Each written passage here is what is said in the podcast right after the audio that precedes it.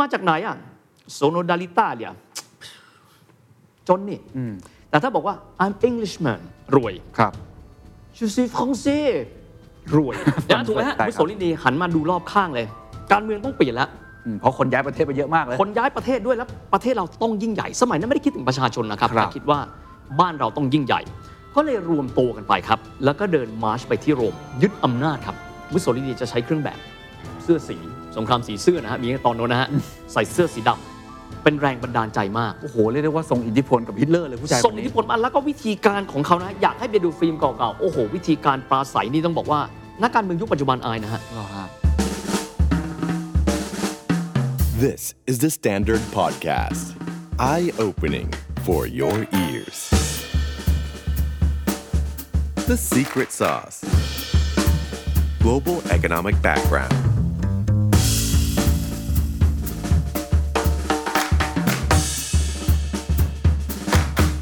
The Standard Economic Forum 2022 Age of Tomorrow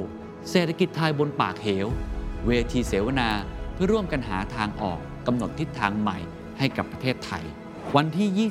25-27 พฤศจิกายน 2022 ณ CDC Hall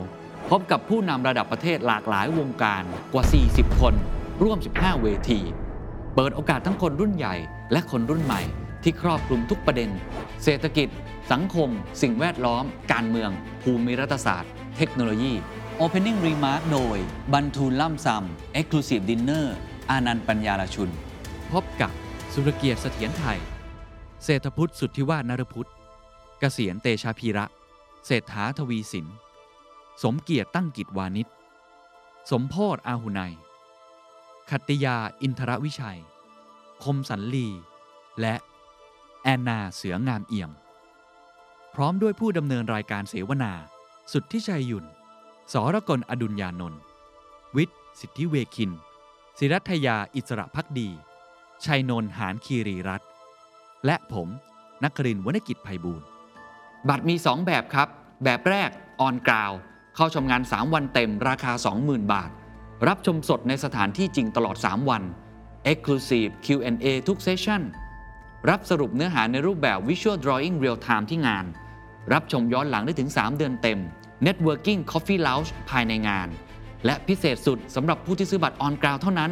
Exclusive Dinner แบบที่ 2 Live Stream มีตั้งแต่บัตรเข้าชมงาน 3 วันราคา 3,900 บาท 1 วันราคา 1,500 บาท นักเรียนนักศึกษาเข้าชมงาน 3 วันราคาเพียง 900 บาท รับชมสดทางออนไลน์ตลอด 3 วันเต็ม สรุปบทเรียนทุกเซสชั่น รับชมย้อนหลัง 3 เดือนเต็ม The Standard Member รับส่วนลดประเภท Live Stream 10%บัตร Early Bird ราคาพิเศษ 2,500 บาท ซื้อบัตรได้แล้ววันนี้ที่ไทยติกเก็ตเมเจอร์เราช้าไปกว่านี้ไม่ได้แล้วครับ นี่คือช่วงเวลาสำคัญ โอกาสสำคัญ วินาทีสำคัญ มาร่วมกันหาทางออกกำหนดทิศทางใหม่ และพาประเทศไทย ข้ามหุบเหวนี้ไปด้วยกันนะครับ The Standard Economic Forum 2022 Age of Tomorrow เศรษฐกิจไทยบนปากเหว ปูมหลังเศรษฐกิจโลก global economic background ตอนนี้ครับ เราจะพูดถึงประเทศหนึ่ง ซึ่งสำหรับผมแล้วเป็นประเทศที่มีเสน่ห์ที่สุดประเทศหนึ่ง รู้จักกันตั้งแต่เด็กๆ เพราะว่าอาหารเครื่องดื่มขนมของเขาเรื่องชื่อมาก พิซซ่า สปาเกตตีเอสเปรสโซ่พาสต้าหรืออะไรอีกหลากหลายเมนู แฟชั่นก็เรื่องชื่อมากๆ และ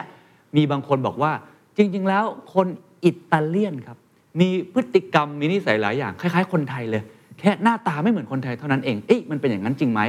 ประวัติศาสตร์เศรษฐกิจประเทศอิตาลีครับ แล้วผมจะพูดคุยกับคนที่เป็นแฟนบอลทีมอิตาลี ซึ่งหลังๆเนี่ยไม่ค่อยได้ไปบอลโลกสักเท่าไหร่นะ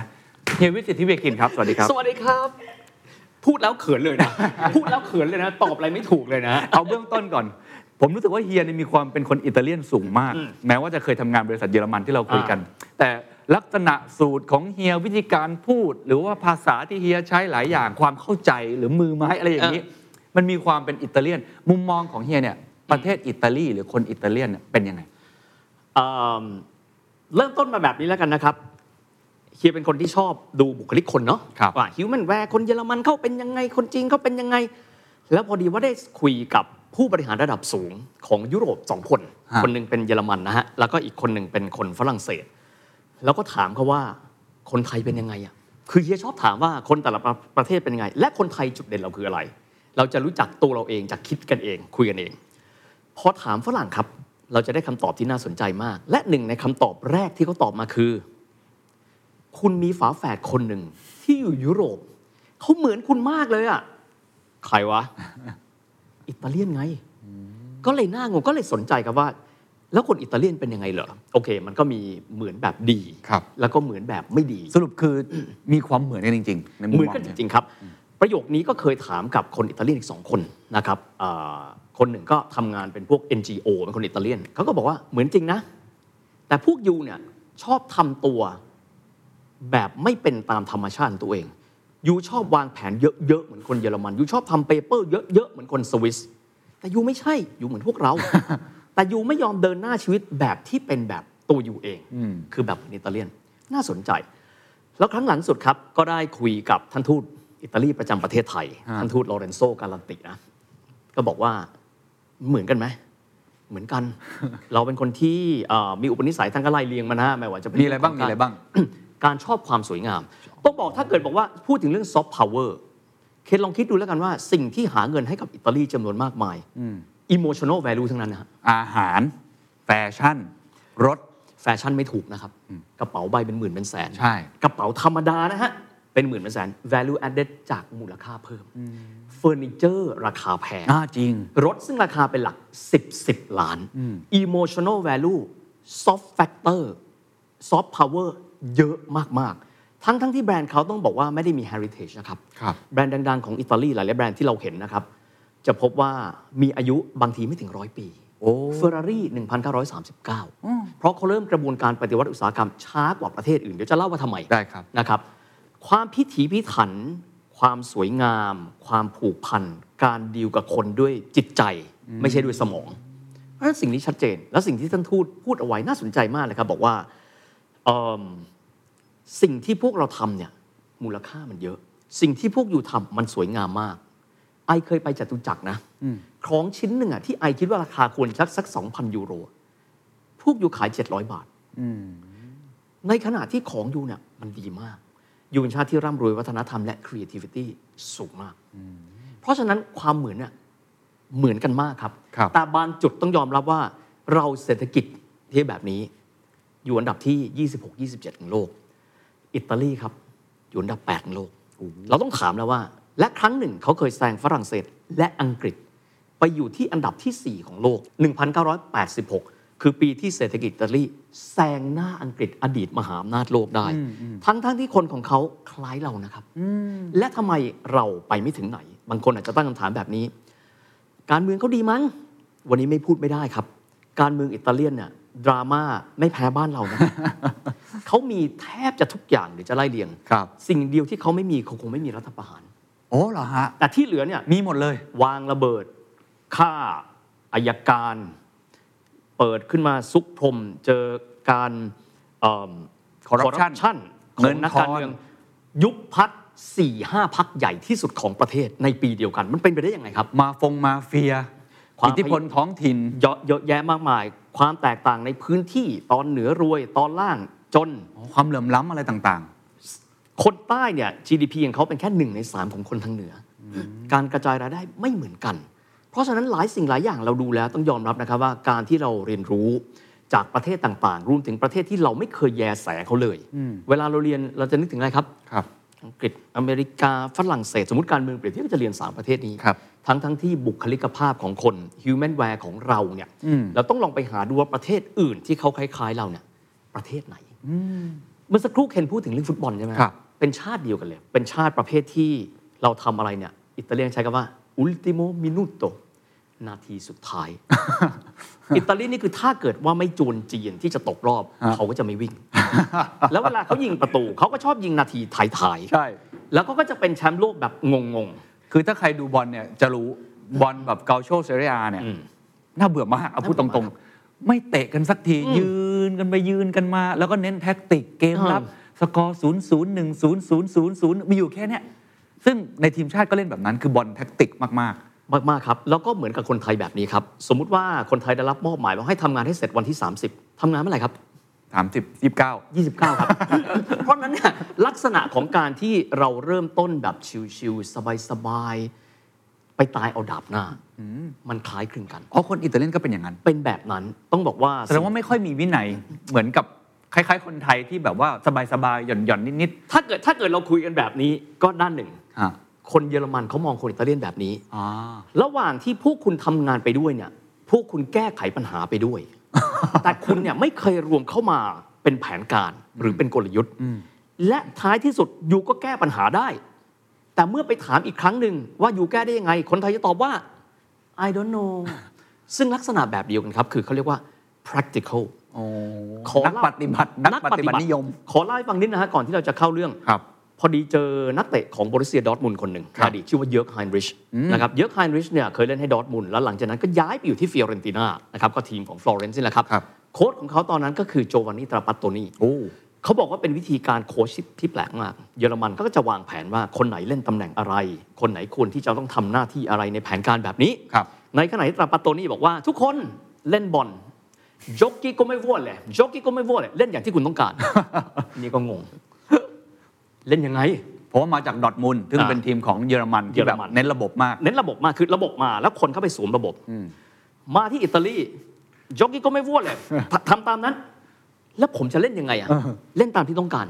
จนจบตราปาโตนี่เดินมาตบไหล่แล้วพูดว่า เยิร์กธรรมชาติของคุณเป็นแบบนี้ เดี๋ยวเราจะออกแบบทีมของเราให้เหมาะกับธรรมชาติคนแต่ละคน คือไม่ได้ออกแบบระบบก่อนแล้วเอาคนไปส วม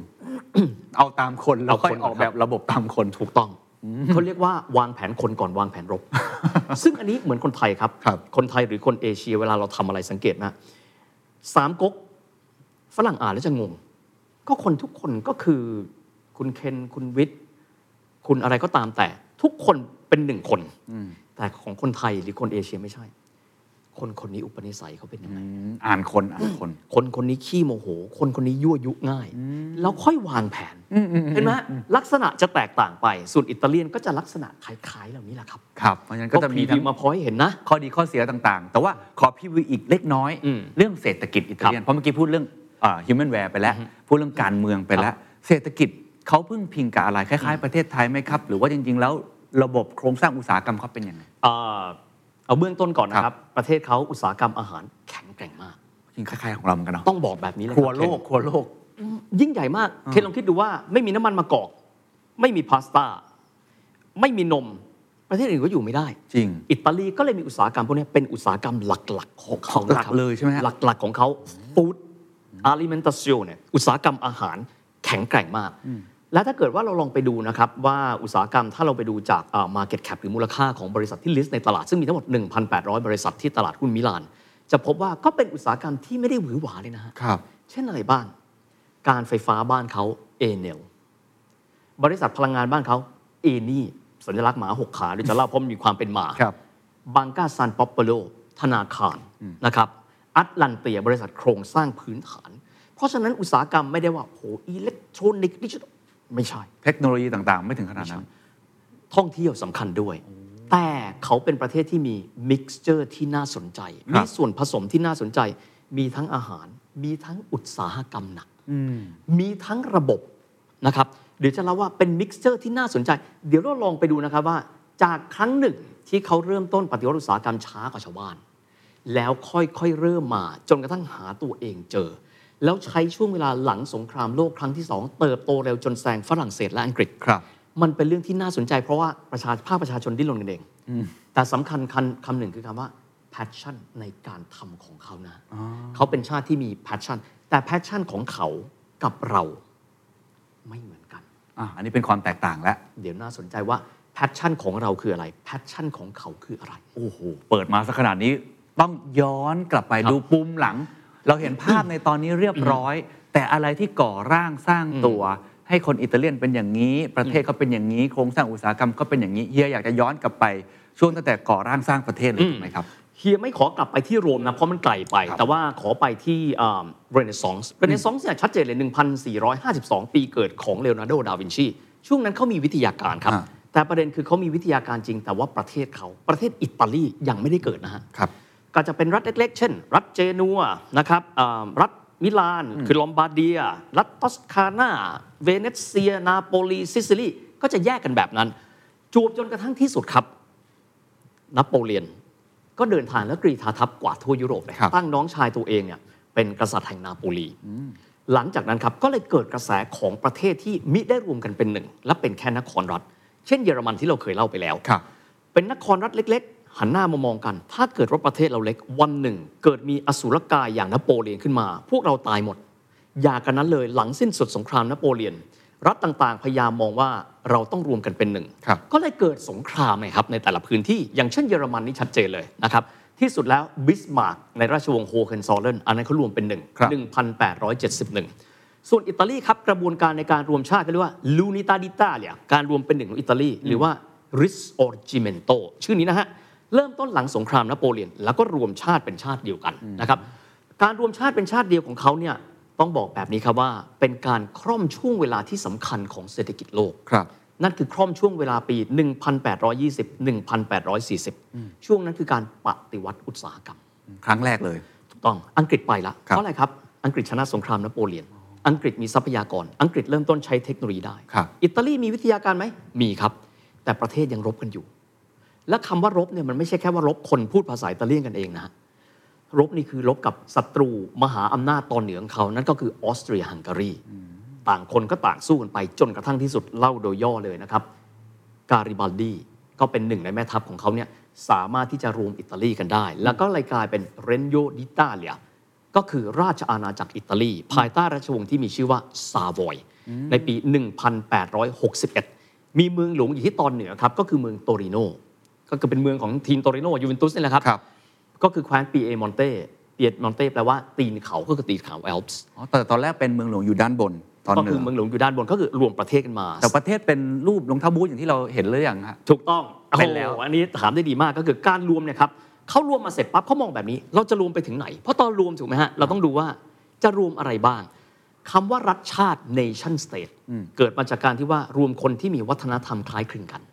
พูดภาษาใกล้เคียงกัน คือยุคนั้นยังไม่มีภาษาอิตาเลียนนะต้องบอกกันนะฮะ อ๋อ ต่างคนเช่น ไปที่อ่าเวนิสก็พูดภาษาเวเนเซีย ไปที่แต่ละพื้นที่ก็พูดภาษาคล้ายคลึงกัน ครับ แต่ไม่เหมือนกันนะครับการรวมชาติเป็น 1 1861 เมืองหลวงที่โตริโน จากนั้นย้ายมาที่ฟิเรนเซ่คือฟลอเรนซ์ ครับ จากนั้น 1871 ย้ายมาที่กรุงโรม แล้วก็เป็นอิตาลีอย่างที่เราเห็นเป็นรูปรองเท้าบูทด้านบนก็ติดเทือกเขาแอลป์สด้านล่างก็เป็นคาบสมุทรอิตาลีนะครับ อ่าอยู่ที่ทะเลเมดิเตอร์เรเนียน ซึ่งเวลานั้นครับ รวมกันอ่าเป็นที่เรียบร้อยแล้วเนี่ยหนึ่งในพันธกิจสำคัญมากคือ เราพูดกันไม่รู้เรื่องว่ะ เพราะภาษาคล้ายกันแต่ไม่เหมือนกัน ครับ อยากกันนั้นเลยประดิษฐ์ภาษาใหม่ไหมก็เลยเป็นภาษาที่มีชื่อภาษาอิตาเลียนขึ้นมา ชื่อประเทศก็มาตอนนั้น แต่ก่อนไม่ได้มีชื่ออิตาลีนะครับ อ๋อเหรอฮะ ชื่ออิตาลีเนี่ยก็คือมาจากภาษาละตินว่าอิตาเลีย แปลว่าอะไรฮะ คือเป็นชื่อที่ชาวโรมันตั้งให้กับคาบสมุทรแห่งนั้น อ๋อ เหมือนที่เวลาที่เขาเดินทางไปที่เยอรมันเขาจะเรียกว่าเยอรมเนีย เวลาที่เขาเดินไปที่เกาะอังกฤษเขาเรียกว่าบริตาเนีย อ๋อ แล้วเขาก็ตั้งชื่อแล้วอย่างสมมติเขาเขาเขาไปที่เวียนนาเขาก็ตั้งชื่อให้วินโดโบนา อ๋อ มันเป็นตามพื้นที่ มันเป็นคือคือเป็นชื่อเฉพาะที่เขาให้มา โอเค เช่น ที่นี่เราชื่อนี้นะคาบสมุทรนี้เรียกว่าอิตาเลีย ก็เลยตั้งชื่อประเทศว่าอิตาลี อืม แล้วก็มีภาษาคือภาษาอิตาเลียน ซึ่งตอนนั้นเขาก็ได้เริ่มต้นสร้างภาษาอิตาเลียนเพื่อที่จะเป็นเอกภาพ ครับ ก็แน่นอนว่าไม่ได้แตกต่างไปจากภาษาที่เขาพูดเยอะนะฮะ อืม ใช้ภาษาฟลอเรนซ์เป็นพื้นฐานก่อน เพื่อที่ให้คนอิตาเลียนเน่ยเข้าระบบการศึกษามา พิมพ์ตำรามามีภาษาที่เป็นเอกลักษณ์ ครับ แบบเดียวกัน ก็เริ่มต้นอาจจะมีคนที่พูดภาษานั้นน่ะจำนวนน้อยก็คือคนที่ฟลอเรนซ์จากนั้นก็ทั่วประเทศก็พูดภาษาเดียวกันภายในเวลาอันสั้น ภายในกระบวนการการรวมชาติของอิตาลี ซึ่งเสร็จในปี 1871 ครับ อืมนั่นเป็นช่วงก่อร่างสร้างตัวสร้างชาติ สร้าง รัฐ ชติ ขึ้นมา สร้างชาติรวมตัวกันมา แต่ตอนนั้นระบบการปกครองหรือว่าเรื่องของเศรษฐกิจเรื่องของการทำมาหากินตอนนั้นเป็นยังไงฮะ แล้วมันมีจุดเปลี่ยนอะไร จุดนั้นนะครับ อย่างที่ได้เรียนไปว่าจุดเปลี่ยนของเศรษฐกิจยุโรปนะครับในระลอกหลังจากที่เรเนซองส์แล้วเนี่ยต้องยอมรับว่าอังกฤษครับ เพราะว่าเขามีทรัพยากรเยอะถูกไหมฮะแล้วก็เกิดกระบวนการในการใช้เทคโนโลยี แทนกำลังมนุษย์ในการจัดการกับทรัพยากรธรรมชาติครับ นั่นก็คือการปฏิวัติอุตสาหกรรม ซึ่ง ครับ ก็เริ่มต้นเนี่ยในปี 1820 บางคนบอกเป็นทางการ 1840 ครับ ซึ่งในช่วงนั้นนครรัฐอิตาลียังรบกันอยู่ อ๋อ ถูกไหมฮะ ของที่อื่นนี่เป็นเครื่องจักรไอ้น้ำ ขอ อะ ง ไร ข กั อน ง หม ป ด ระ ละ เทศอื่นที่เขารวมกันแล้วครับ อย่างเช่นกรณีของอ่าฝรั่งเศส ค่อยๆ เริ่มละนะฮะเยอรมันรวมชาติกันอยู่แต่เขาเป็นชาติที่มีอุตสาหกรรมอย่างหนึ่งที่อิตาลีไม่มีอุตสาหกรรมเหล็ก อืมอืม ถูกไหมฮะ ครับ เขามีเหล็กเขามีเหมืองถ่านหินอิตาลีไม่มี โอเค เพราะฉะนั้นกระบวนการก็เลยช้ามานิดหนึ่ง แต่ไม่ได้หมายความว่าไม่เกิดนะครับ เพราะบ้านเขาเนี่ยอุตสาหกรรมเดิมก่อน ฮะ อุตสาหกรรมอาหารอันนี้เป็นเอกเลยนะครับ แล้วก็หลังจากนั้นพอเริ่มต้นรวมชาติปั๊บประเทศเริ่มมีความสงบสุขละ ก็เลยเริ่มต้นแบรนด์แบรนด์ของเขามีอะไรบ้างครับ เอาอุตสาหกรรมอาหารอันนี้เยอะแยะมากมายนะครับ อย่างเช่นอุลิเวติน้ำมันมะกอก ดาเชโก สปาเกตตีก็จะมีลักษณะแบบนั้น แต่แน่นอนว่าประเทศอื่นเขาไปกันแล้วอะ ครับ อิตาลีนี่ยังไม่ได้ไปไหน ซึ่งสาเหตุหลักๆมาจากการรบกันเองอยู่ การรบกันเอง หรือมี ยู่ เรื่องอื่นๆไหมครับ ตอนนั้นผมจำได้ที่เราคุยกันเรื่องเรเนซองเนาะ อืมอืมอืม ที่บอกว่าเป็นซิลิคอนวั l เล y แห่งแรกของโลกอะไรอะหรือบริษัท IPO ของพวกดัชเอง อืม อะไรเนี่ย ตอนนั้นผมจำได้ว่าเฮียบอกประมาณว่า อิตาลีเนี่ยมันมีทรัพยากรอุดมสมบูรณ์มากทำให้เขาไม่ได้มีความคิดที่จะมีความพรายที่จะไป อ่า บุก เพราะเราไม่ค่อยได้ยินนะ อืมอืม กับการออกเรือไปของคนอิตาเลียน แล้วก็ไปล่าอาณานิคมอะไรแบบนั้นน่ะอันนี้ผมไม่แน่ใจว่ามันเกี่ยวข้องไหมกับทำให้ภายในของเขาเองไม่ได้มีการปฏิวัติอุตสาหกรรมพร้อมๆ กับเพื่อนๆ ข้อแรกนะครับ ติดสงคราม อันนั้นชัดเจนที่สุด ข้อ 2 ครับ การที่เขาไม่มีเหมืองถ่านหิน และเขาไม่มีเหมืองเหล็ก อุตสาหกรรมเกิดได้ช้าอยู่แล้วนะครับเพราะฉะนั้นการเริ่มต้นค่อนข้างช้า แต่ไม่ได้หมายความว่าจะไม่เกิดขึ้นนะครับตอนนั้นก็ได้เริ่มต้นขึ้นมาเอาแบรนด์หลัก ๆ ที่เกิดขึ้นมา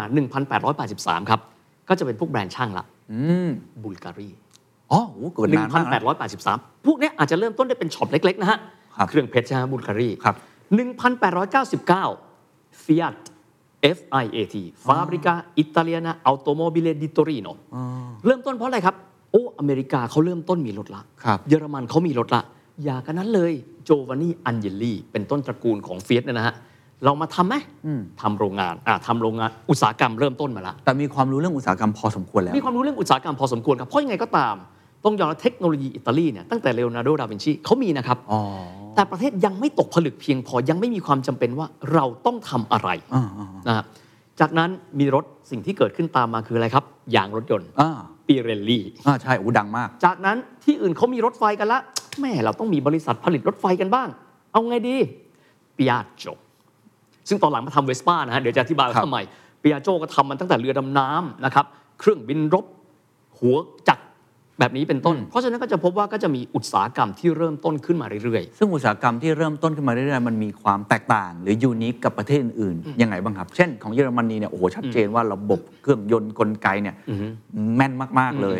มีวิทยาศาสตร์เป็นพื้นฐานหลักอย่างนี้เป็นต้น ของอิตาเลียนนี่เขาอุตสาหกรรมเหมือนกัน แต่ว่าเขามีความแตกต่างไหม ๆ ก็ต้องบอกว่าเขาเป็นจุดเริ่มต้นไปช้าๆกว่าคนอื่น ครับ ต้องบอกจุดก้าวกระโดดของเขาเนี่ยอยู่หลังสงครามโลกครั้งที่ 2 นะครับ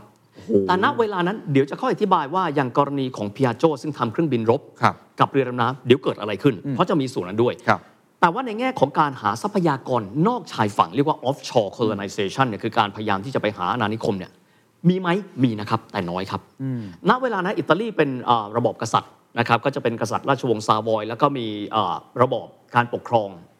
แบบทั่วๆ ไปก็คือการปกครองด้วยระบอบรัฐสภา ครับ เข้าไปร่วมรบสงครามครั้งที่หนึ่งสงครามโลกครั้งที่หนึ่งนะครับ แต่ว่าร่วมรบแบบที่ไม่ต้องใช้ความพยายามอ่ะเพราะส่งทหารไปเป็นหลักแบบเป็นหลักพันคนอ่ะ อ๋อ คือคือไปร่วมแจมกับเขา แต่ไม่ได้มีส่วนร่วมมาก ไม่ได้มีส่วนร่วมเยอะแยะนักสักเท่าไหร่นะครับ จนกระทั่งในปี 1922 ก็เกิดการเปลี่ยนแปลงครั้งสำคัญครับ ครับ เพราะว่าในเวลานั้นก็เกิดกลุ่มที่บอกว่าอิตาลีต้องยิ่งใหญ่ขึ้น และกลุ่มของคนคนนั้นก็คือกลุ่มของเบนิโตมุสโซลินีจากแคว้นเอมิเลียโรมันยาบอกว่าไม่ได้ อิตาลีเราต้องยิ่งใหญ่ ครับ ก็เลยรวมตัวกันไปครับ แล้วก็เดินมาร์ชไปที่โรม ยึดอำนาจครับ ไม่ใช่ทหารนะครับ ผมเรียกกันว่าเป็นกลุ่มก้อนทางการเมืองที่ติดอาวุธ งั้นต้องอธิบายทุกท่านนิดหนึ่งว่ามุสโสลินีคือใคร มุสโสลินีจริงๆก็คือเป็นประชาชนทั่วไปคนหนึ่งแหละครับ ซึ่งเกิดอยู่ในยุคเวลาอ่าช่วงก่อนสงครามโลกครั้งที่หนึ่ง ครับ แล้วเขาก็มีความรู้สึกว่าช่วงนั้นน่ะต้องยอมรับว่าหันไปด้านไหน ทุกคนเป็นมหาอำนาจไปเลย ออสเตรียฮังการีก็เป็นมหาอำนาจ ถูกไหมฮะ อังกฤษฝรั่งเศสไม่ต้องพูดถึง เยอรมันเริ่มต้นแข็งแกร่งแล้วแล้วอิตาลีบ้านเราอะแล้วก็ปกครองไปเรื่อยๆ ไม่ไหวละนอกเหนือไปจากนี้ขอเล่าก่อนมุสโสลินีนิดนะฮะในช่วงที่เศรษฐกิจอิตาลียังค่อนข้างที่จะไม่มีอะไร ครับ มีคนอิตาเลียนทางภาคใต้จำนวนมากครับ บอกว่าย้ายประเทศไหม อ๋ออ๋อมีกระแสนี้เหมือนกัน โอ้โหอันนี้ไม่ไม่ไม่ใช่แฟชั่นใหม่เลย นะครับ มันเป็นมันเป็นเรื่องที่เกิดขึ้นมานานแล้ว เหตุผลตอนนั้นที่เขาอยากย้ายประเทศเพราะอะไร ไปหาชีวิตที่ดีกว่า โดยเฉพาะอย่างยิ่งเลยนะครับอ่าคนที่อยู่ทางภาคใต้ เออทำไมอะ อุตสาหกรรมตอนบนครับเคนเริ่มต้นจ้างงานใหม่ละ ถูกไหม อ่า มีบริษัทเฟียสมีพิอาโจ มีเปเรลลี่ มีท่าเรือจากเจนัว นอกจากนี้ยังมีบริษัทเอดิสันจากอเมริกามาทำโรงปั่นไฟ อ๋อ ไฟฟ้าไม่มีถ่านหินเอามาจากอะไรรู้ไหมครับทำเขื่อน อ๋อ เพราะฉะนั้นอุตสาหกรรมอิตาลีตอนเหนือค่อนข้างโตแล้วเขา ครับ เรียกว่าสามเหลี่ยมเศรษฐกิจใหญ่ก็คือมิลาน เจนัว แล้วก็โตริโน อืม สามเมือง อันนั้นเป็นตอนเหนือครับ การจ้างงานก็เกิดขึ้นคนก็ร่ำรวยขึ้น ถูกต้อง แต่ในขณะที่คนใต้ครับ ยังคงยากจนกันอยู่ ก็อุตสาหกรรมอาหารทั่ว ๆ ไป แปรรูปก็ต้องส่งไปทางตอนกลาง ครับ พูดง่ายก็คือเป็นแค่กำลังการผลิตแต่เพียงอย่างเดียว คนจำนวนมากก็เลยไม่ไหวละ ก็เลยเหมือนกับคนไอริชหรือว่าคนสกอตติชย้ายประเทศครับ ครับ และประเทศที่เขาไปก็คือ สหรัฐอเมริกา ถูกต้องครับ จะพบว่าในช่วงนั้นคนอิตาเลียนมีประมาณสัก 30 กว่าล้านคน ไปอยู่อเมริกาหลายล้านคน และสำคัญมากไม่รู้ว่าโชคดีป่ะนะฮะ ไปอยู่ในจุดที่มันเป็น prime spot เศรษฐกิจ นั่นก็คือแมนฮัตตัน ใช่ และถ้าเกิดว่าเราดูวันนี้กันก่อนนะครับ จะพบว่าซึ่งเดี๋ยวจะเล่าต่อไปว่าคนอิตาเลียนโพ้นทะเลมีความสำคัญอย่างไรต่อการเมืองเขาด้วย อืม นะครับ ไปอยู่ที่โน่นนะครับแล้วจะพบว่าบุคคลสำคัญสคัญๆของอิตาลีที่มีเลือดอิตาเลียนนะนะแล้วนามสกุลยังเป็นอิตาลีอยู่เนะอยู่ในสหรัฐอเมริกาเยอะมาก ครับ ลิสต์ออกมาหลายร้อยชื่อ ถ้าเป็นการเมืองนะครับ นางแนนซี่เปโลซี อ๋อ ที่ตอนนี้กำลังอยู่ละแวกนี้พอดีเลย นามสกุลเดิมเปโลซี่นามสกุลสามีใช่ไหมฮะ ครับ นามสกุลเดิมดัลเลซานโดรเป็นอิตาเลียน ครับ ทั้งฝั่งพ่อและฝั่งแม่ อืม มีเชื้อภาคใต้ทั้งหมด อีกคนนึงครับ หมอแอนโทนีฟาวชีจำได้ไหมที่ปรึกษาสาธารณสุข ครับ ที่เป็นเหมือนแบบ โอ้โห นิวส์เมเกอร์แห่งปี2อสปีที่ผ่านมาเลย อยู่ใกล้กับประธานาธิบดีทรัมป์ ค ท รับ รัมป์แถลงทีไรนี่ก็ถอนหายใจที่ที่ปรึกษาสาธารณสุข อ๋อ เป็นคนอิตาเลียนนะ เป็น เชื้อสาย ฟาวชีครอบครัวมาจากนาโปลีทางตอนใต้แอนดรูคัวโมอดีตนายกเทศมนตรีนิวยอร์ก ครับ อิตาเลียน รูดอล์ฟจูเลียนีซึ่งครั้งหนึ่งเคยเป็นอายการ และต่อมาก็เป็นนายกเทศมนตรีของครับ นิวยอร์กในช่วงเอ่อ9-11จำได้ไหมฮะ ฮะ รูดอล์ฟจูเลียนีนามสกุลก็บอกแล้วจูเลียนีอิตาเลียโนนะครับแล้วก็ยังมีอีกหลายหลายๆคนด้วยนะครับ ที่เป็นเชื้อสายอิตาเลียนนับกันเป็นร้อยร้อยๆคน แล้วก็มีภาพยนตร์อย่าง Godfather ถูกต้อง ใช่ไหมฮะ แล้วก็มีอิทธิพลเยอะแยะมากมาย เพราะฉะนั้นจะพบว่ามีคนอิตาเลียนส่วนหนึ่งที่ย้ายไปอยู่ที่นั่น ขอตะไว้นิดหนึ่งนะครับ ครับ ว่า อิตาลีเป็นประเทศที่เปิดโอกาสครับ ให้คนอิตาเลียนที่อยู่ในต่างประเทศแต่ยังถืออ่าสัญชาติอิตาเลียนอยู่เนี่ยมีเก้าอี้เป็นสว ในสภาเซนาเตอร์ของเขาได้ 4 คน และคนอิตาลีที่ไปอยู่อเมริกาช่วยเหลือเปิดประตูสินค้าอิตาเลียนในการไปขายและไปดังที่อเมริกาเยอะมากหนึ่งในนั้นคือกุชชี่ อ๋อ นะฮะ ใช่ใช่ อ่ะเรากลับมาที่มุสโสลินีครับ ได้ครับ มุสโสลินีหันมาดูรอบข้างเลย การเมืองต้องเปลี่ยนแล้ว อืมเพราะคนย้ายประเทศไปเยอะมากเลย คนย้ายประเทศด้วยแล้วประเทศเราต้องยิ่งใหญ่ สมัยนั้นไม่ได้คิดถึงประชาชนนะครับ ครับ แต่คิดว่าบ้านเราต้องยิ่งใหญ่ ก็เลยใช้วิธีเขาเรียกว่ามาร์เชียซูโรมา คือการเดินขบวนขึ้นไปนี่แหละครับ ก็จะเป็นกลุ่มก้อนของชายที่กำยำสวมชุดสีดำเรียกว่าแบล็กเชิร์ต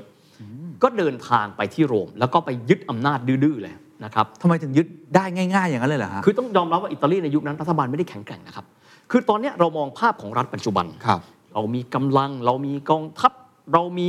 ความ อำนา มั่ จ นค อิ ง ทธิพลมากมาย เดี๋ยวนี้ตอนนั้นไม่ใช่นะฮะ อ๋อเหรอฮะ ประเทศเพิ่งเกิดมาไม่นาน 1,861 มาถึง 1,922 อิตาลียังเป็นประเทศเกิดใหม่นะครับ นี่เดินทางไปนายกรัฐมนตรีสมัยนั้นบอกว่า อยากได้ใช่ป่ะ ไปหากษัตริย์วิตตอริโอเอมานูเอเล่ที่ 3 พระองค์ก็ก็ก็ลองเปลี่ยนไหมล่ะ ก็เข้ามานะ ลองเปลี่ยนไหม แล้วก็ณเวลานั้นมีอดีตนายกรัฐมนตรีชื่อโจวานนี่จิโอลิตี้ ซึ่งเคยนะครับให้ตำแหน่งทางการเมืองกับมุสโสลินี ก็เป็นประชาชนคนหนึ่งที่มีกลุ่มก้อนขึ้นมา มุสโสลินีก็เลยเข้าไปกลายเป็นเผด็จการ ครับ สถาปนาตัวเองเป็นอินดูเชแปลว่าผู้นำเป็นเสร็จเด็ดขาด ขึ้นไปครับ ช่วงของมุสโสลินีไม่ได้เล่าเยอะ แต่จะบอกว่าในช่วงนั้นมุสโสลินีมีความพยายามที่จะบอกว่าอิตาลีต้องเป็นประเทศยิ่งใหญ่ อ๋อ เริ่มมีความภาคภูมิทะใจเยอทะยานละ ทะเยอทะยานมาก เราต้องสร้างสิ่งที่เขาเรียกว่าอิมเปโรโรมาโนก็คือจักรวรรดิโรมันที่สองนะครับ อยากยิ่งใหญ่ใช่ไหมครับ ประเทศอื่นชาวบ้านเข้าไปหมดแล้วอะ อ่า ในปี 1922 อังกฤษเอาไปหนึ่งในสี่ของโลกแล้วอะแล้วเราได้เลยวะ มุสโสลินีคิดแบบนี้ไม่เป็นไร เราเอาแบบโรม ตอนเหนือของแอฟริกา ได้แก่อะไรบ้างครับ ลิเบีย ตูนิเซียนะครับ ลิเบียนี่เดี๋ยวจะมีความสำคัญ ต่อมาครับอาบิสซิเนีย คือการรวมตัวกันของโซมาเลียกับจิบูตี ท่านท่านผู้ฟังฟังแล้วเกาหัว จะเอาไปทำไมประเทศพวกนี้ เออ มันฟังแล้วถ้าไปดูแผนที่นะฮะ ทุกคนมองแล้วหัวเราะ แต่เชื่อไหมครับว่านั่นคือจุดยุทธศาสตร์ในโลกปัจจุบันครับลิเบียมีอะไรครับ น้ำมันมหาศาล ตอนที่มุสโสลินีไปมุสโสลินียังไม่รู้นะครับว่า การไปลิเบียเนี่ยคือแจ็คพอตมากเพราะเจอน้ำมันมาก ในขณะที่จีบูตีกับโซมาเลียที่เขาเรียกกันว่าอาบิสซิเนีย ถ้าเราไปดูแผนที่จะพบว่า 2 ประเทศนี้อยู่ในกลุ่มประเทศนอร์ทแอฟริกาแอฟริกาเป็นหัวแรกใช่ไหมฮะ ครับ ถ้าเราดูในยุคปัจจุบันจะพบว่าจุดนอร์แรดคือจุดที่มีความสำคัญเป็นอย่างยิ่ง เพราะเรือที่จะเดินทางไปที่มหาสมุทรอินเดียต้องผ่านนอร์แรดและปัจจุบันครับจีบูตีอดีตอาณานิคมของอิตาลี กลายเป็นประเทศที่มีประเทศมหาอำนาจเข้าไปตั้งฐานทัพสหรัฐอเมริกา จีน คือเป็น strategic location เลย ถูกต้องณเวลานั้นต้องบอกว่าถึงมุสโสลินีจะดูเพี้ยนๆนะฮะ ต้องบอกแบบนี้นะ แต่วางแผนไปแล้วว่าจีบูตีสำคัญมาก โซมาเลียอยู่ที่นอร์แรดข้ามไปถ้าใครกระโดดข้ามได้ ไปเจอซาอุดีอาระเบีย เพราะนั่นเป็นพื้นที่ยุทธศาสตร์มาก ครับ นะครับ โอเค การขยายเป็นที่เรียบร้อยอิตาลีก็เดินหน้าไปด้วย แล้วก็ด้วยความที่มุสโสลินีเองอยากจะยิ่งใหญ่อ่าฮะแล้วมุสโสลินีก็บอกนะครับว่าถ้าเทียบเขากับฮิตเลอร์เขาอยู่ในยุคเดียวกันถูกไหมฮะ ใช่ครับ เขาเป็นพันธมิตรกันฮิตเลอร์นี่ทำตามมุสโสลินีนะครับ แล้วฮะ ไม่ใช่ว่ามุสโสลินีตามฮิตเลอร์ อ่ะจริงเหรอฮะ ฮิตเลอร์เนี่ยบอกว่าที่เอ่อมุสโสลินีครองอำนาจในอิตาลีได้เนี่ยเพราะว่ามีการเดินเท้าเนี่ยไปยึดอำนาจที่โรม เขาทำเหมือนกันคือมิวนิกพุชลักษณะคล้ายกันเลย อยู่ที่มิวนิกแต่ว่าคนหนึ่งได้อำนาจอีกคนหนึ่งติดคุกนะครับแล้วก็อีกหลายหลายๆอย่างเช่น มุสโสลินีจะใช้เครื่องแบบเสื้อสีสงครามสีเสื้อนะฮะมีตอนโน้นนะฮะใส่เสื้อสีดำฮิตเลอร์บอกว่าฮิตเลอร์เป็นคนชอบสีน้ำตาล เป็นกลุ่มเชื้อน้ำตาล brown hemmed เป็นกลุ่ม SA Storm Up Thai Lung ซึ่งต่อมาก็เป็น SS ในเวลาต่อมา ครับ เป็นแรงบันดาลใจมาก โอ้โห เรียกได้ว่าทรงอิทธิพลกับฮิตเลอร์เลยผู้ชายค ส่ง น อิท นี้ ธิพลมาแล้วก็วิธีการของเขานะ อยากให้ไปดูฟิล์มเก่าๆ โอ้โห วิธีการปราศัยนี่ต้องบอกว่า นักการเมืองยุคปัจจุบันอายนะฮะ เหรอฮะ ถอดเสื้อ โอ้โห ไปเกี่ยวข้าวกับคน โอ้โห ถึงลูกถึงคน นักเลงแบบนั้นเลยมาเฟียสไตล์นั้น มาเฟียเลยโหละลานแล้วก็ถอดเสื้อปั๊บ อุ้มเด็กกอดมาก่อนยุคใด ๆ นะครับ เพราะซุปเปอร์ซอฟต์พาวเวอร์อิตา เนี่ยท่าทางการพูดเนี่ยฮิตเลอร์ดูแล้วบอก ไอดอลครับ มันคือผู้นำในยุคนั้นเลย มีความแข็งกร้าวเด็ดขาด แล้ว สุ ก็ ดย ตั อ ด ดมาก สินใจอย่างรวดเร็ว เป็น อย่าง แบบ รวดเร็ว ศูนย์รวมจิตใจของประชาชน แล้ว แล้วคนอิตาเลียนเอาด้วยไหมกับมุสโส อ่ะโอ้โหนี่ ลินีเผด็จการตอนนั้นมันเป็นไงฮะ ไม่ใช่แค่เอาด้วยนะครับ คนอิตาลีบอกว่าคือต้องคิดต้องเมนทาลิตี้ย้อนกลับไปนะครับ ครับ สมัยนั้นคือ คุณมาจากไหนอ่ะโซโนดาลิต้าเนี่ยจนนี่แต่ถ้าบอกว่า I'm Englishman รวย ครับ ชูซีฟองเซ่รวยนะถูกไหมฮะแต่ถ้าเป็นคนอิตาเลียนคนแบบ ไม่เอาไปไกลๆ สิ่งที่คนอิตาเลียนอยากได้คือ เมื่อไหรก็ตามที่บอกว่าเซียโมอิตาเลียนี่ พวกเราเป็นคนอิตาเลียน ยืด อ๋อ เพราะฉะนั้นประเทศเราต้องใหญ่ เพราะฉะนั้นนอกเหนือไปจากคนอิตาเลียนส่วนหนึ่ง ยกเว้นฝ่ายคอมมิวนิสต์และสังคมนิยม ครับ ยกเว้นพวกนั้นนะฮะเพราะอันนั้นเข้าใจว่ามันตรงข้ามคนละขั้วกัน ที่เหลือครับคนอิตาเลียนบอกว่าชอบมุสโสลินี แล้วมุสโสลินียังตัดแบ่งพื้นที่คือนครรัฐวาติกัน ให้กับศาสนาจักรโรมันคาทอลิก แต่ไม่ใช่แค่นั้น ครับ การสนับสนุนของมุสโสลินียังได้มาจากคนอิตาเลียนที่อยู่ในอเมริกาอีกนะครับ อ๋อ วันที่มุสโสลินียึดอำนาจได้ แล้วก็สามารถที่จะยึดพื้นที่ได้ คนอิตาเลียนอเมริกันออกมาปรบมือแบบเซียโมกรานดีพวกเรายิ่งใหญ่มาก คือชอบแนวคิดนี้ ชอบแนวคิดเพราะว่าอ่าเราลองมองมองย้อนกลับไป สิ่งที่คนต้องการคือถือพาสปอร์ตมาหนึ่งใบ powerful passport of the world ยืนมาปั๊บ คนนี้พูดสำเนียงอังกฤษ อืม โอ้โห คนนี้เจ้าโลก ครับ พูดสำเนียงอเมริกัน คนนี้เขารวย แต่พูดมา เรามาจากนาโปลีมันไม่ มันมันไม่มีความภาค คือ ภูมิ เขา ใจ ชอบคนที่ทำให้ตัวเราเองมัน powerful มากขึ้น ถูกต้อง แล้วยิ่งมีการทำนุบำรุงศาสนาจักรด้วยได้คะแนนอีกใน โอ้ ตอน โห นั้น เพราะว่าอิตาลีเป็นประเทศแคทอลิกที่ยิ่งใหญ่มากนะค ครั รับ บ แต่ว่าส่วนหนึ่งนะครับ ถ้าเรามองดูอ่าในเวลานั้นต้องบอกว่าฮิตเลอร์เองเนี่ยมีความปลื้มในตัวมุสโสลินีเยอะพอสมควร และเชื่อว่ามุสโสลินีจะเป็นเพื่อนร่วมรบที่ดีครับ เพราะว่าอิตาลีในเวลานั้นน่ะมีอุตสาหกรรมหนักที่เริ่มต้นตั้งตัวได้แล้วครับ ครับ เช่น ที่เมันสักครู่พูดถึงปิอาโจ ซึ่งตอนหลังไปผันตัวไปขายเวสป้าเนี่ยนะฮะ ค่ะ ปิอาโจเนี่ยมีเครื่องบิน มีเรือดำน้ำนะครับ สร้างเรือรบได้ รถไฟได้ ตื่นเต้นมากขอมาเยือนที่โรม จะมาดูความยิ่งใหญ่ของพี่หน่อย ว่าพี่เป็นยังไงบ้าง นี่ฮิตเลอร์มาดูงานเลย ฮิตเลอร์มาดูงาน อันนี้สิ่งที่น่าสนใจมากครับ ฮิตเลอร์อยากดูว่ามีทหารเท่าไหร่ คุณมีเครื่องบินเท่าไหร่ ปรากฏว่าสิ่งที่มุสโสลินีทำครับ คือให้ทหารที่มีอยู่เท่านั้นน่ะเดินวนรอบโคลิเซียมไปเรื่อยๆ ซึ่งเขาไม่ทำกัน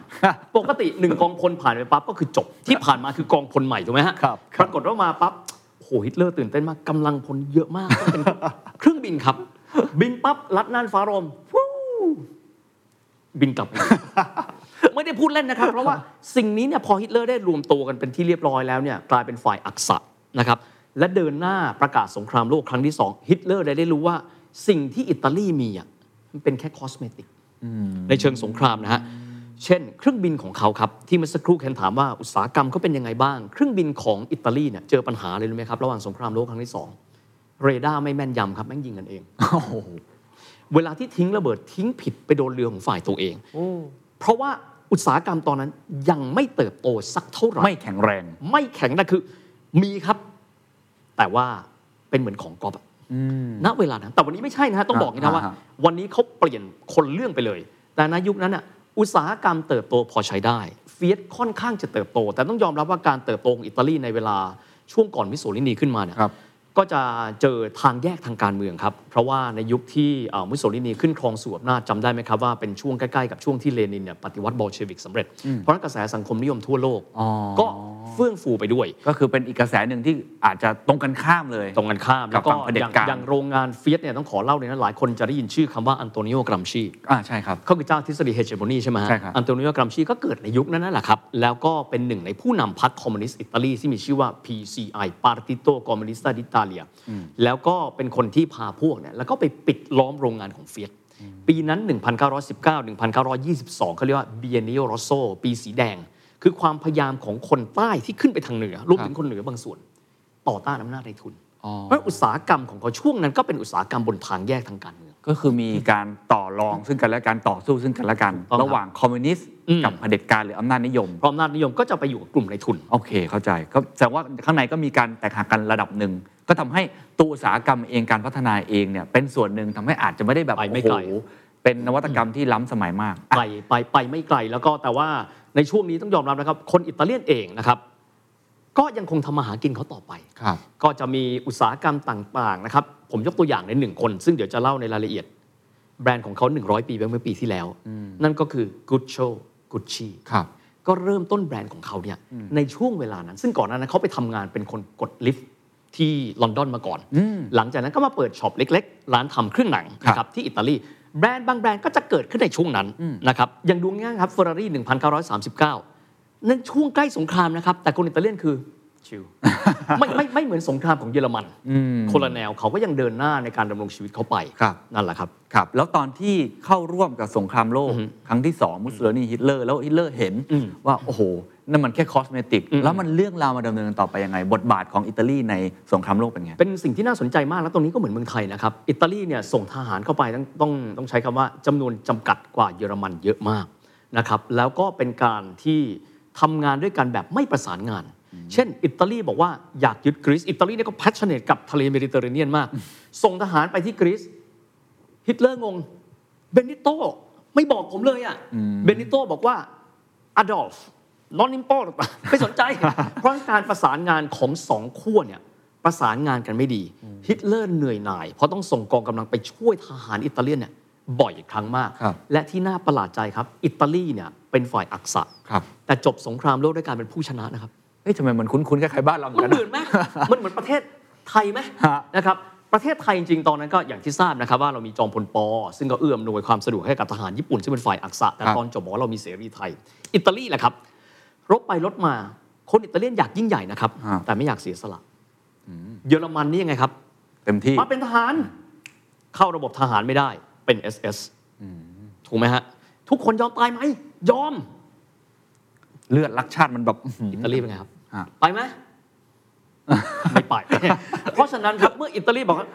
ที่สุดครับ คือ ณ แต่ว่าพื้นฐานของคน mentality ของคนก็ไม่ไม่ถึงขนาดนั้น เขาไม่ใช่ชาติที่รุกเราครับ ผมไม่รู้ว่าจิตใจความกระหายในการรุกรบของโรมันมันหายไปไหนหมดอะแต่ว่ามันในยุคผ่านไปเป็นพันปีคนอิตาเลียนก็คือรวมตัวกันนะครับ แล้วก็ถวายดีกาให้กับพระเจ้าวิตตอริโอวิตตอริโอเอมมานูเอลที่สามบอกว่าพระองค์ปลดมุสโสลินีเถอะ อ้าว อิตาลีนี่โชคดีครับ เพราะว่ามีนายกรัฐมนตรีหนึ่งคน ครับ และขณะเดียวกันก็ยังมีกษัตริย์ ครับ มีความหมายว่าถ้าผิดพลาดอะไร กษัตริย์ยังเป็นดาบสุดท้ายในการจัดการนะฮะในขณะที่เยอรมันครับ ฮิตเลอร์เป็น 2ตำแหน่งช a น c เลอร์นายกรัฐมนตรี แล้วก็บุนเดสเพรสิดเนนก็คือตำแหน่งประธานาธิบดี ผิดพลาดอะไรฮิตเลอร์คนเดียว ถูกไหมฮะ ในขณะที่อิตาลีครับไม่เหมือนกันประชาชนและนักการเมืองฝั่งตรงข้ามรวมถึงคนที่อยู่ในพรรคฟาสซิสต์ของอิตาลีบอกพอแล้ว อ๋อในพักตัวเองก็เหมือน ใน กัน พรรคตัวเองทรยศ 24 คน โอ้ หนึ่งในคนที่ทรยศมีชื่อว่าเอมิลิโอปุชชีคนที่ทำแบรนด์ผ้าไหมพิมพ์ อ่าครับครับปูชี เป็นทหารอากาศ อ่ะอ๋อเหรอ เก่านี่คือหนึ่งใน 24 คนนะ เหรออยู่ ดิ อยู่ในอยู่ในพรรค คนเดียวกันครับ อ๋อเหรอ เป็นคน ฮะ คนเดียวกันนะฮะ24 คนรวมกับพรรคอื่นนะฮะไปหาพระเจ้าวิตตอริโอ พระองค์เราทำอะไรบางอย่างเหรอะได้ บอกว่าอิลูเช่ท่านเข้ามา เข้ามาเสร็จปั๊บพระองค์ก็พูดว่า ท่านผู้นำเราเราขอนะ ท่านต้องออกจากตำแหน่ง ท่านก็ไปปลอบบอกว่ามิดิสเปียเชอิลูเชเราขอโทษมิดิสเปียเชจากนั้นปั๊บเราขอโทษเสร็จปั๊บ ก็ถูกหิ้วปีกออกไป ถูกปลดกลางสงคราม 1943 ก่อนสงครามจบแค่ 2 ปี มุสโสลินีกลายเป็นนักโทษการเมืองเป็นที่เรียบร้อยไปเลยนะฮะหลังจากนั้นอิตาลีก็เลยกลับมากลายเป็นผู้ชนะการเมืองแล้วก็ไล่ล่ามุสโสลินีคนที่ตัวเองเนี่ยเทิดทูนขึ้นมา แล้วก็ไล่ล่าจนที่สุดแล้วก็สามารถที่จะจับตัวได้ และที่สุดก็ยิงจนมุสโสลินีเนี่ยตาย โอ้ แต่จริงๆมันมีเรื่องใช่ก็คือมุสโสลินีถูกจับไปแล้วแต่ว่าฮิตเลอร์รักมากครับฮิตเลอร์ก็เลยส่งหน่วยพลร่มฟาลเชมเจเกอร์เนี่ยลงมา แล้วไปปล้นตัวมุสโสลินีออกมาจากคุก โอ้เราปล้นได้ไหมฮะ ปล้นได้ครับ แล้วก็ไปอ่าตั้งนครรัฐที่ชื่อว่าซาโล ให้มุสโสลินีเนี่ยปกครอง ถ้าเกิดว่าวันหนึ่งกลับมามุสโสลินีก็จะได้เป็นพันธมิตรของเขาต่อไปด้วย แต่ที่สุดเนี่ยก็ไม่สามารถต้านทานพลังประชาชนในเวลานั้นได้ ครับ มุสโสลินีซึ่งครั้งหนึ่งเคยเป็นคนที่อิตาลีรัก ก็เลยถูกฆ่า ถูกฆ่าด้วยการยิงไปที่หน้าอกนะครับ แล้วก็เอ่อที่สุดแล้วก็ถูกเอาศพเนี่ยไปแขวนเอาไว้ แล้วคนก็ไปทีบกัน โอ้โห ตามสบายก็ก็คือจากจากเทพอะครับ ไอไอการเปลี่ยนแปลงใหญ่แบบนี้จากเลิฟเป็นเฮดเนี่ย อืมอืม มันมันมันที่มาที่ไปของมันคืออะไรฮะนอกจากตัวสงครามโลกครั้งที่สองเอง ดูผลการเลือกตั้ง ของของบ้านเราก็คล้าย ๆกันมาฮะ สวิงง่ายมาก อ๋อ เป็นคนประเทศ ความนิยมที่แบบคนมันไม่ได้รักใครรักจริงอย่างนั้นเหรอ อืมเขาก็คงเหมือนคนไทยแหละครับ เราลองคนนี้ คนนี้ไม่เวิร์กก็เอาลง เดี๋ยวไปดูนะครับ ช่วงที่เขาเป็นประชาธิปไตย เขาเปลี่ยนรัฐบาลทุก 2 ปีนะครับเสียบหลังกันเป็นเรื่องปกติมาก เพราะฉะนั้นอายุของรัฐบาลเนี่ยสั้นมากของอิตาลี นี่คือเป็นลักษณะของประเทศที่เป็นเมดิเตอร์เรเนียน ครับครับ ฝรั่งเศสอาจจะดีขึ้นมา แต่ว่า อืม นี่คือลักษณะทั่วๆไปของ ครั อิ บ ตาลี ซึ่งต้องบอกฮิวแมนแวร์ไม่เหมือนกัน โอเค ถูกไหมฮะ แล้วพอตอนนั้นมุสโสลินีลงจากอำนาจโดนปลดกลางอากาศแบบนั้น การปกครองของอิตาลี อืม เดิมเนินต่อไปอย่างไรและ อืม การเปลี่ยนตัวเองจากอักษะเป็นฝ่ายสัมพันธมิตรเนี่ย ครับ มันทำให้ประเทศเขามี Impact อะไรต่อเนื่อง อ่า The Secret Sauce Global Economic Background. The Standard Podcast. Eye opening for your ears.